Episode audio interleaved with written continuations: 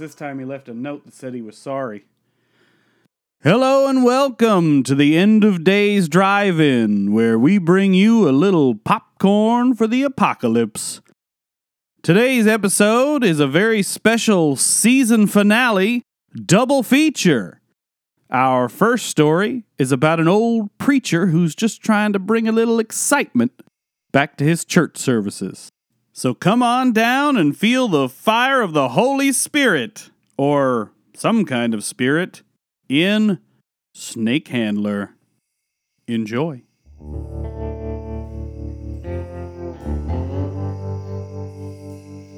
Do you want to be cast out into blazing hell fire for all eternity? The old preacher said. A burning lake of fire is just a waiting to snatch you up and hold you in its brimstone fingers. If you don't repent from your sins and turn your face upon the Lord Jesus Christ. Half hearted amens and a couple of weak hallelujahs answered back from the congregation under the tent. The sun had gone down, but the humidity retained the heat of the day underneath the Lord's big top. The faithful in attendance fanned themselves and blotted at their brows with handkerchiefs. Brother Jacobs knew the heat was the reason for the muted response, but he'd still have to hear it from the old reverend after everyone went home. Now I'm going to ask Miss Dottie to play us a hymn, the preacher said. Miss Dottie, how about a little Just As I Am, would you? Now, while she plays, I'm going to ask it all who feel it on their hearts. Come down here to the altar. Anybody who needs to be saved or feels led to rededicate their lives tonight, all come. All are welcome. Mrs. Dottie played through one verse, and the Reverend motioned for her to go ahead and play through one more. One person came up to the front and knelt at the altar, but other than that, everyone was ready to go home to their air conditioning. All right, brothers and sisters, this concludes tonight's revival service. I hope to see you all tomorrow night, the Reverend said. The congregation filed out of the tent and headed for their cars in the church's gravel parking lot. Reverend Thomas walked off the makeshift stage and wiped sweat off his face with a towel he kept behind the pulpit. He made his way over to Brother Jacobs at the sound booth. Brother Jacobs knew what was coming. The old pastor was just waiting on the last of his flock to be out of earshot. What was that? he asked. Um, a revival? Jacob said. That was not a revival, boy. That was embarrassing. What did our live stream numbers look like? About the same as on a regular Sunday, Jacob said. Embarrassing, Tom said. Plumb embarrassing. I tell you what, old timers like me are the only ones that seem to give a good goddamn about our Lord and Savior these days. You young people wouldn't know the Holy Spirit's presence if it shoved itself up your ass and played patty cake with your liver. Reverend, it's just the first night. You've got to give people a chance to come around, Jacob said. Plus, there's the radio station to think about. They broadcast the live stream. That's got to count for something. If it ain't in the collection plate, son, I can't count it, he said. I hire you to get my message out, and so far I'm not finding much return on my investment. The Reverend turned and picked at the dust and dirt outside the tent as he walked back to the church.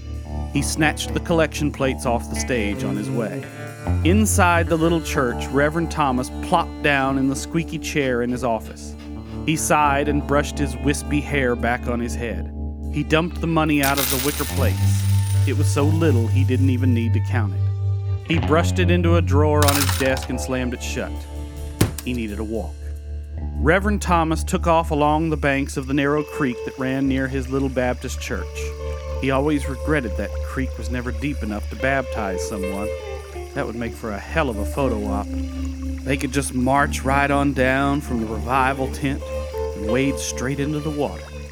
Everyone singing Victory in Jesus or something. Too bad the only time the creek was ever high enough to baptize a person was during the big flood. Of course, if he tried it then, he would have baptized himself and someone else to death. The little creek was angry that day. It washed half a barn away downstream. He stopped at the edge of the creek and looked up at the moon. He wiped sweat away from his brow and wondered how it could still be so hot. He decided to kick off his shoes and sit down on the bank. He stuck his bare feet into the cool water and splashed in a bit. He picked up a stone and tried to skip it across the surface, but failed. Son of a bitchin' rock, he said. He picked up another rock and tried it again with similar results. Look at me, Reverend Bill Thomas, miracle maker. I can sink anything I touch. He reached into the creek for another rock, and a water moccasin swam up to his hand. He yanked his arm out of the water and fell backwards onto the bank. The snake crawled up his foot and bit his leg. The preacher cried out in pain and pulled the snake off of himself. He threw the thing into the water and laid on his back, clutching his calf. Another snake slithered out of the water and bit the preacher's other foot. He howled and kicked at the reptile. He struggled to get to his feet, but his right leg had gone numb and wouldn't support him. He pulled himself along the grass on his belly and saw two more snakes come from the trees beside the bank. He grabbed a rock and smashed the head of one of the snakes, but the other one bit his arm. It held on like a bulldog, and he could feel its venom pumping into his body. He yanked it off and smashed it with a rock. He whipped its corpse into the creek, but when he did, he saw a giant writhing mass of snakes dragging themselves onto the bank.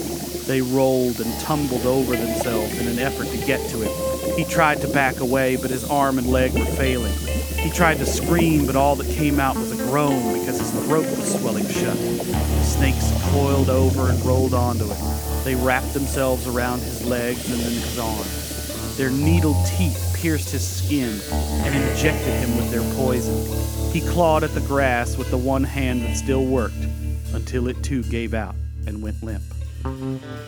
Brother Jacobs loaded up the sound equipment by himself.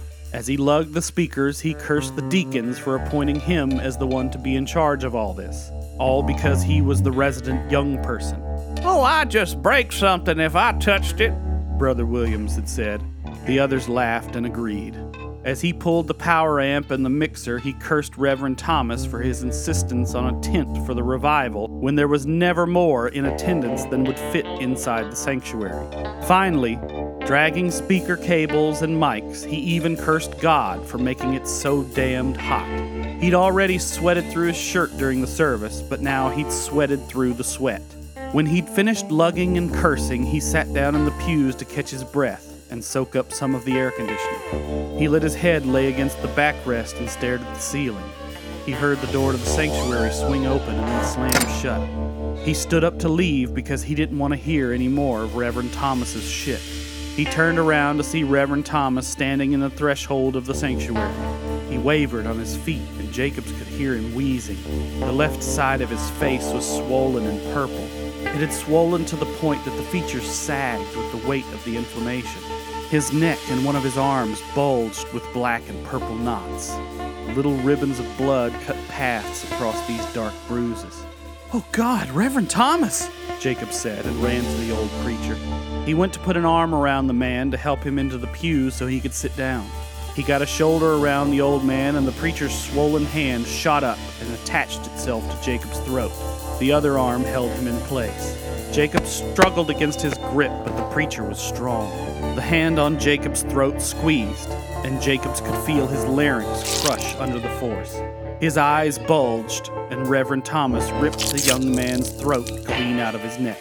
The Reverend let go of Brother Jacobs as the young man clutched at the bloody hole beneath his chin. He stumbled a few steps sideways. He looked down in his last moments of consciousness and watched his blood pour out onto the floor. He made a gurgling sound and fell face first into the crimson puddle. An even smaller number of the congregation arrived at the church for the second night of the annual tent revival. They all took their seats under the tent and waited for their Reverend Thomas to begin. But seven o'clock came and went, and no one had seen the preacher yet. The crowd talked amongst themselves until Deacon Wood decided to check the church and make sure something hadn't happened to the old preacher. While the deacon was gone, Reverend Thomas walked up from the creek and shouted to his congregation to follow him to the water. They all looked at one another for a moment before they decided to go ahead and follow the preacher to the banks of the creek. Once they made it to the edge of the water, the preacher waded in, shoes and all. The church members looked at each other confused but figured he was trying to make a point. The preacher leaned down and reached into the creek. He plucked a snake out of the water. It coiled around his arm but didn't bite him. The small crowd gasped. Behold, I give you power to tread on serpents and scorpions and over all the power of the enemy, Reverend Thomas said, and nothing shall by any means hurt you. Reverend Thomas brought the snake to his face, and the thing bit him on the cheek, but he didn't react. It bit him again and caught his eyelid with its teeth, but he still did not move. The congregation exclaimed in unison. Some of them began to cry. They backed away from the creek. Have faith, brothers and sisters, the Reverend said, for the Lord your God will protect you. Nothing shall hurt you. Deacon Williams kicked off his shoes and socks and waded into the water. Reverend Thomas reached out towards the man and beckoned him come forward. He did, and the Reverend handed the deacon his snake. The snake slithered up the deacon's arm and wrapped itself around the man's throat. Deacon Williams closed his eyes and waited for it to squeeze, but it never did. It just rested itself on his shoulders. The thing's head brushed against the man's cheek, and it flicked out a tongue against his skin. He opened his eyes and saw Deacon Wood running over the top of the hill that led down to the creek, or trying to run, anyway, given the man's age. He yelled and waved his hands, but Deacon Williams couldn't make out what he was saying. The rest of the congregation heard it too and turned to look at the old man hobbling down the hill. He finally got close enough for someone to make out what he said. Jacobs is dead, he said. As the words drifted down the hill to Deacon Williams' ear, the snake finally tightened its grip on his neck, and the ground beneath his feet started to move. He stumbled backwards and grabbed at the serpent, but it bit his face, hands, and neck.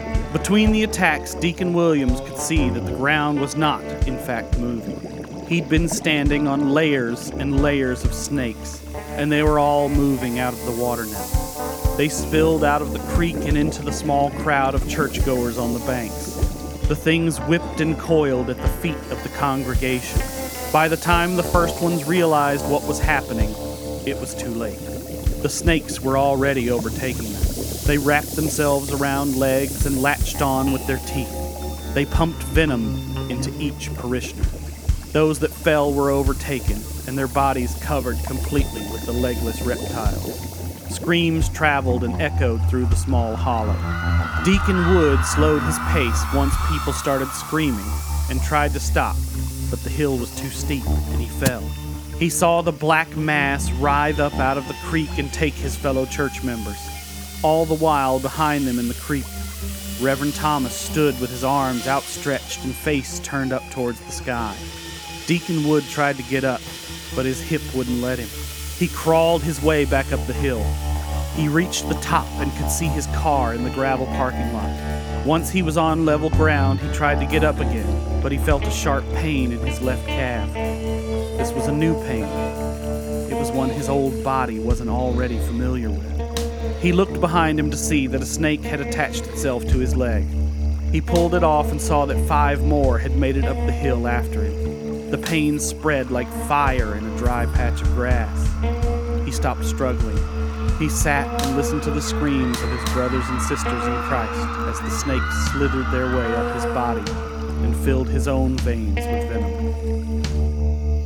Reverend Thomas waded through the remains of his church members and made his way back up the hill. He stepped over the dying Deacon Wood and made his way to the gravel parking lot. He opened the door to his truck and tossed his Bible inside on the seat. He got behind the steering wheel and cranked the old V8. It rumbled to life. Because you know that the testing of your faith produces perseverance, he said. He put the truck in gear and spun rocks out from under the tires as he drove out of the parking lot.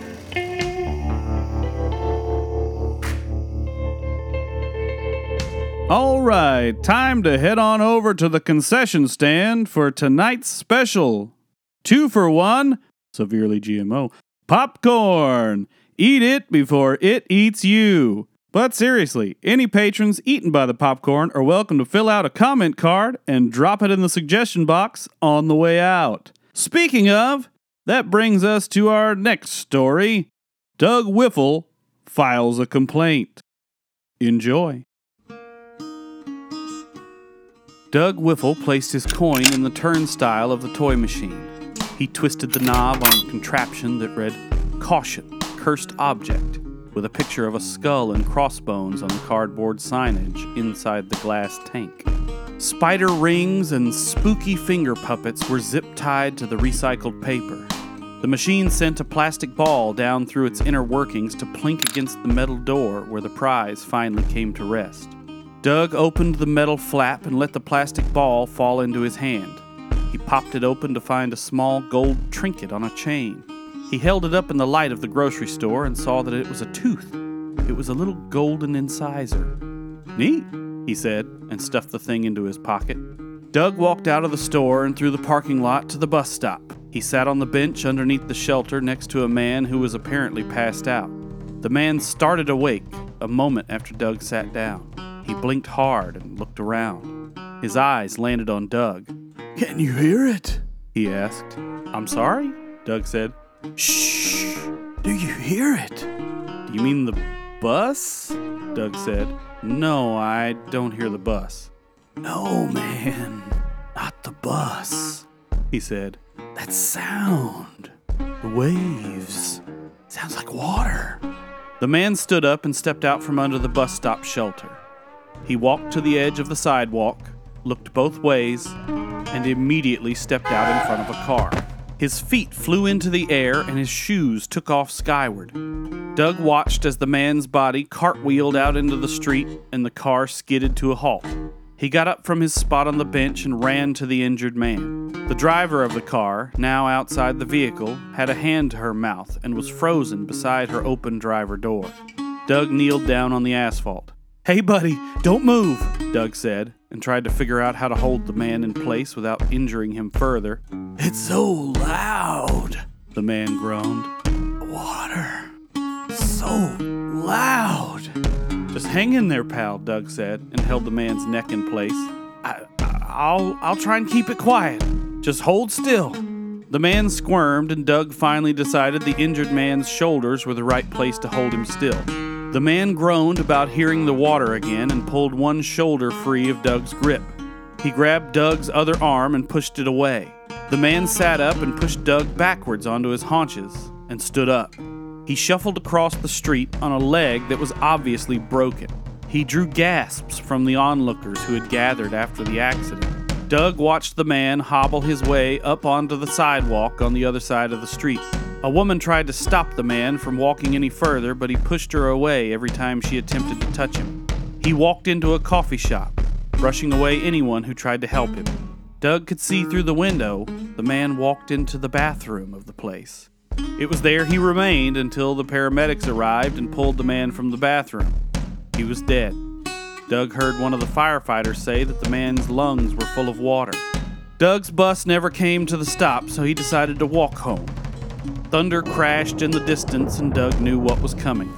Within moments, the sky opened up and drenched him in a heavy, cold rain. His shoes squished and flopped, and his pants sagged around his waist. A car drove by and splashed even more water onto his already soaking clothes, but then stopped, and Doug saw the reverse lights come on. It backed up next to him, and the passenger side window rolled down. I'm sorry about that, the driver said. I had no idea that puddle was so deep. Are you going far? Not really, Doug said. It's just a few more miles to my apartment. I'm sure that's not far on a nice day, but you can't be walking around in this, he said, and motioned to the outdoors. Hop on in and I'll take you the rest of the way. Doug thought for a moment and considered turning the man down, but the chill of the rain ran down his back and he shivered a bit. Sure, he said. Doug got in the car and hugged himself. Sorry about the water on your seats. I'm soaked. Thanks for the ride. Oh, that's all right, the man said. There's going to be a lot more water where we're going. What? The driver put the car in gear and stomped on the gas. The wheels spun on the wet asphalt for a moment, but then it took off into the rain that pelted the windshield. Doug was pressed against the back of his seat and had to hold on to the handle of the door panel. They swerved around cars and dodged oncoming traffic to run a red light. Uh, mister, aren't you gonna ask where I live? I know where we're going, he said, and never took his eyes off the road. I'm not sure that you do because you've missed a couple turns here and I'm starting to think you're not taking me home at all, Doug said. We both know where you belong, he said. No, no, we don't. You don't, Doug said. Let me out. The driver stared straight ahead and blew through another red light. When he slowed down to take the turn into the town square, Doug unbuckled his seatbelt and opened the door. He launched himself out of the car and rolled across the asphalt before he could allow himself to change his mind. The road scraped and tore at his arms and clothes until he came to a stop. When the world stopped spinning, he looked for the car he'd escaped from and watched it jump the curb and launch itself into the fountain of the square. The driver slung the door open. Airbag dust billowed out, and he dropped himself into the fountain. He didn't come back up. Are you all right? Doug turned around to see an old woman who'd been in the salon on the corner where he'd jumped out. She still had curlers in her hair, and the rain ran off the salon cape she wore. She took an arm to help him up. Come on inside. I saw what happened. You're lucky to be alive, she said. The woman guided Doug into the salon and out of the rain. Two other elderly women sat with their hair in curlers underneath domed helmets, and a hairdresser walked over to help him sit down in one of the salon chairs. We called 911, so just sit there and they should be here shortly, the hairdresser said. She pulled the reclining lever, and Doug's chair dropped the back of his neck onto the front of the sink, and his legs kicked out reflexively. The old lady who had helped him out of the street stood and stared at him even after the hairdresser had stepped away to the window to watch the chaos unfold in the square.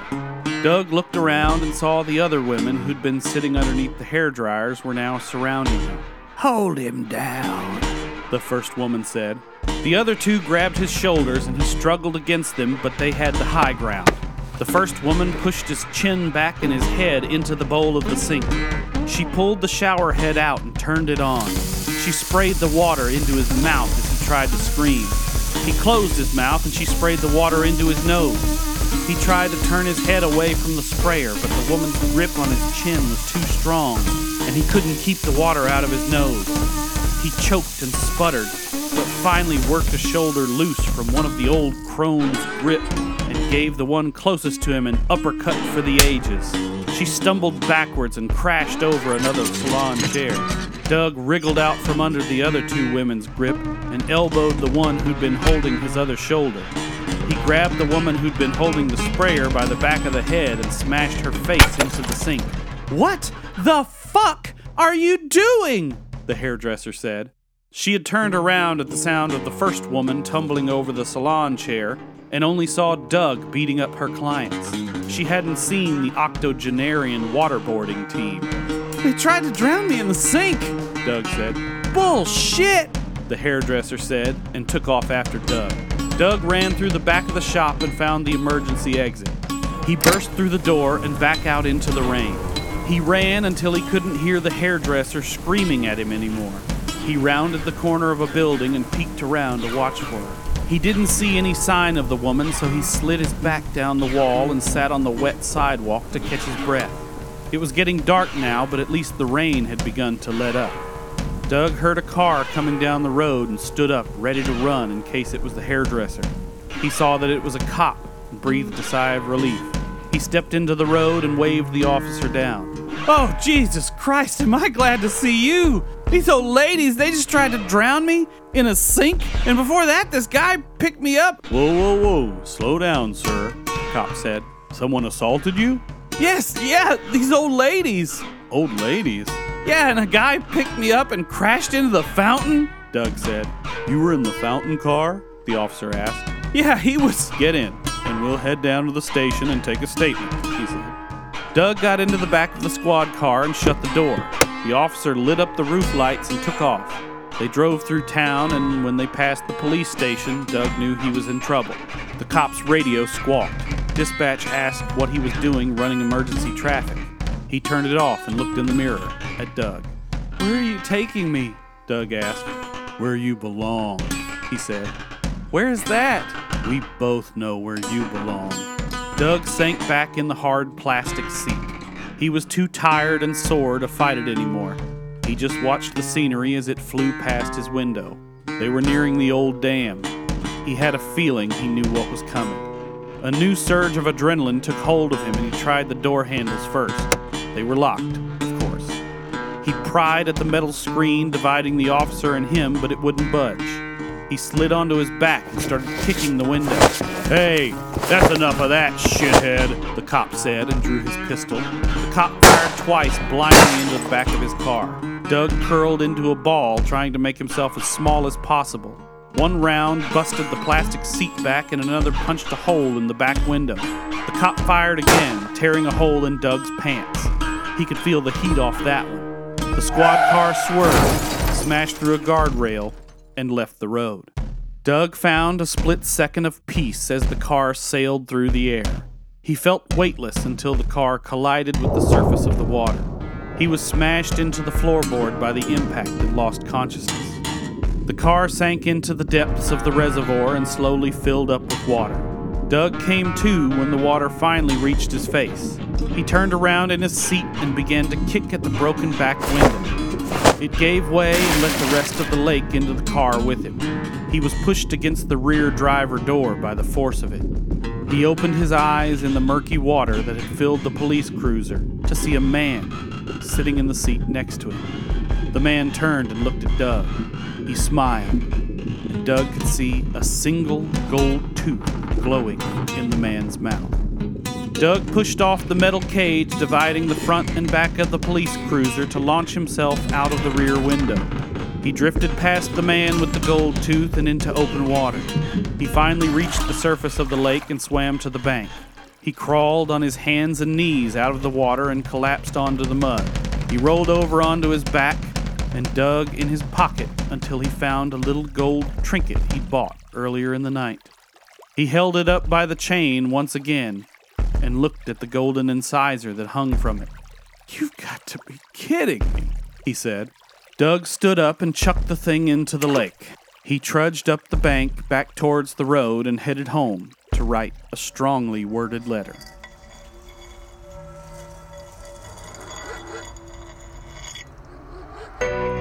Thank you for joining us at the End of Days Drive In. Today's episode was written by Gary Cole, with music by Neil Folks. This concludes season one of the Drive In, but if you would like to submit a story for future seasons, email us at endofdaysdrivein at gmail.com. Don't forget to follow us on social media at End of Days Drive In. We appreciate you for listening, and we'll see you next time at the end of days.